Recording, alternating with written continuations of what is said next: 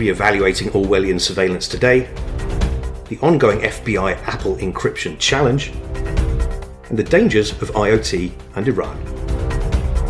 These stories and more in this week's ISMG Security Report.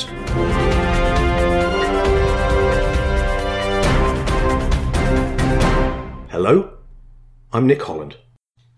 The author George Orwell published nine books, it's his last one that really cemented his name with the adjective Orwellian. Published in 1949, just after the Second World War, 1984 details the consequences of government overreach, totalitarianism, and repressive regimentation of all persons and behaviours within society. Orwellian has come to connote things such as official deception, secret surveillance, brazenly misleading terminology, and manipulation of recorded history by a totalitarian or authoritarian state. What Orwell failed to imagine was perhaps just how voluntarily people would walk into a world of secret surveillance and manipulated truths through social media platforms, selfies, and smart home devices. This week, ISMG's executive editor, Data Breach Today in Europe, Matthew Schwartz, kicks off the Security Report podcast with a re-evaluation of just how Big Brother is watching you today. Here he is. Not even George Orwell could have predicted nation state surveillance in the 21st century. Give us free instant messaging for our smartphones and faster than you can say viral kitten video. We're collectively part of a mass surveillance nightmare. Cue privacy laws. Or just give in and download the popular and free ToTok app, which until recently was top of the charts for social messaging apps in the United Arab Emirates and US. Until last month, that is, when the New York Times reported that American intelligence officials believe ToTok is really a nation state surveillance operation being run by the Emirati government. The Times says it's used to try and track every conversation, movement, relationship, appointment, sound, and image of those who install it on their phones. After receiving inquiries from the Times, Apple and Google both ceased distributing the app, removing it from their app stores. Apple's ban appears to be holding steady, but on Sunday, Google reinstated ToTok on Google Play. Now, no one considers the UAE to be a powerhouse of human rights or press freedom. And the surveillance genius, if you will, of ToTok would be how the UAE government apparently served it up.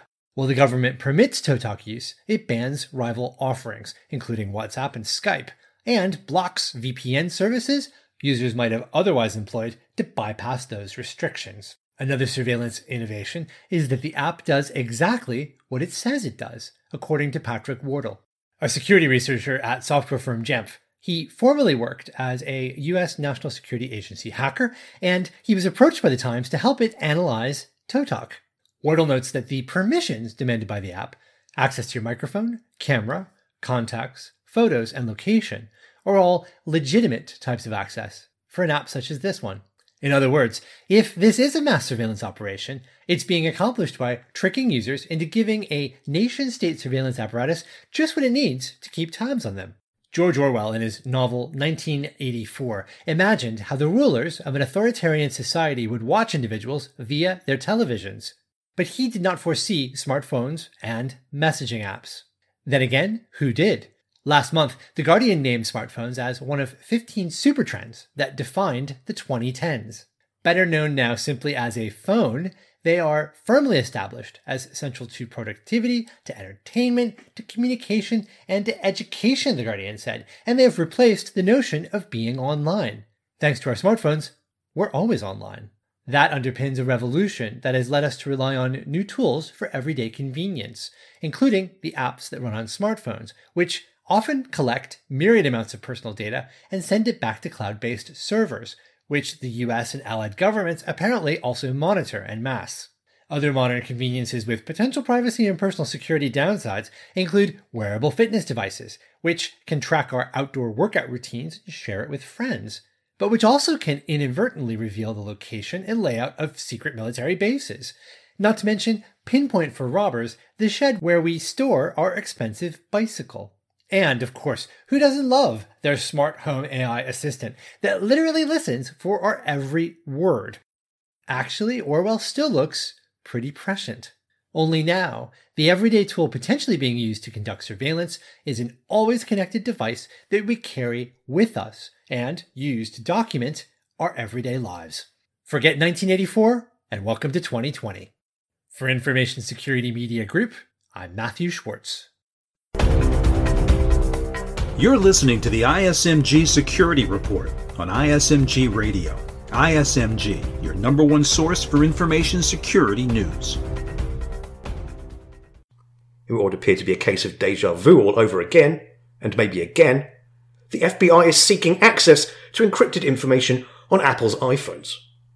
With the story, is ISMG's managing editor, security and technology, Jeremy Kirk. A new encryption fight between the FBI and Apple may be brewing. The FBI has sent a letter to Apple asking for help in accessing encrypted data from two iPhones. The phones belong to a Saudi military trainee who killed three people and injured eight with a handgun in December at Naval Air Station Pensacola. NBC News reported earlier this week that the FBI has search warrants for the phones. The devices, however, are encrypted, and efforts to guess the passwords have been unsuccessful. The move by the FBI is reminiscent of 2016 when it sought Apple's help for decrypting an iPhone 5C, but that time it went to federal court. The phone belonged to one of the perpetrators of a mass shooting in San Bernardino, California in December 2015.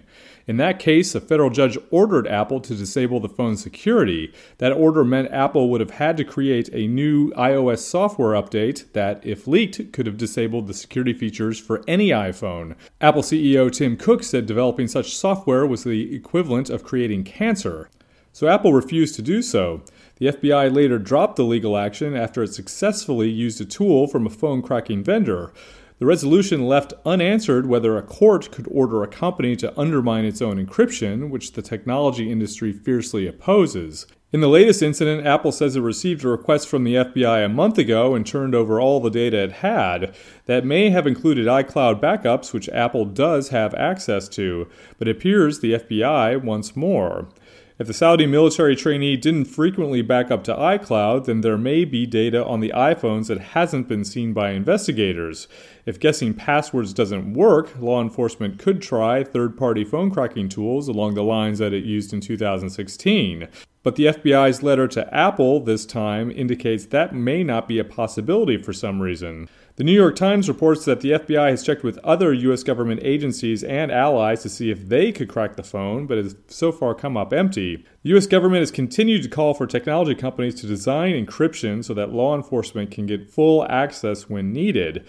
But technical experts say it's impossible to design a system that wouldn't also pose hacking risks from cybercriminals and nation states. Other countries, including the UK and Australia, have passed laws that allow for more pressure on technology companies. Australia's goes the farthest. It can issue a notice to a company forcing it to create a new technical way to get into a device, but the government refutes that such an order amounts to a backdoor. All of this shows that this year we're going to see more tug of war battles over encryption. For Information Security Media Group, I'm Jeremy Kirk. Finally, Given recent and ongoing geopolitical events of the last week, it would appear rather conspicuous not to refer to the proverbial elephant in the corner. ISMG's SVP of editorial, Tom Field, interviewed Phil Reitinger about a potential cyber response from Iran. From past roles at the Department of Justice, Department of Homeland Security, Microsoft, and as the CISO of Sony, Phil has learned more than a thing or two about nation states and cyber threats. He's currently president and CEO of the Global Cyber Alliance, and in this excerpt from the interview, shared his thoughts with Tom on the concerns about vulnerabilities that are being potentially overlooked. And once again, it's those devices that we may well be bringing into our homes voluntarily. Here's Phil. You know, there are new vulnerabilities and things that are significantly changing how much at risk you are. Probably the biggest change we've seen over the past few years is the growth of the Internet of Things. And so you know, 10 years ago, you, you had your phone and your computer. And, you know, maybe there was some intelligence built into your TV. Now you got a smart doorbell, a smart refrigerator, a smart thermostat, a smart toaster. And all of these things are talking to the internet. And your TV is, you know, it, it would have been a super computer 20 years ago. So the the ability for hackers to get into those things and cause more damage, even if it just means bricking a device, is much more significant than it was a few years ago. You know, when you've got a traffic light um, and the traffic light is controlled by a fairly complicated set of custom switches, you know, it's probably a little bit harder to attack.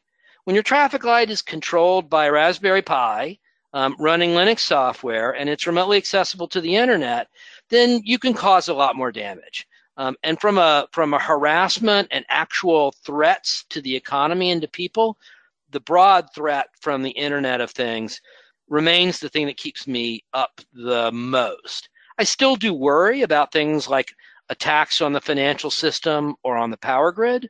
Those are huge existential threats, but they're, I think, um, much less likely than the sort of attacks that could cause mass economic damage and adversely affect people's lives through the Internet of Things. That's it for this week's ISMG Security Report. Theme music is by Ithaca Audio. I'm Nick Holland. Catch you next time.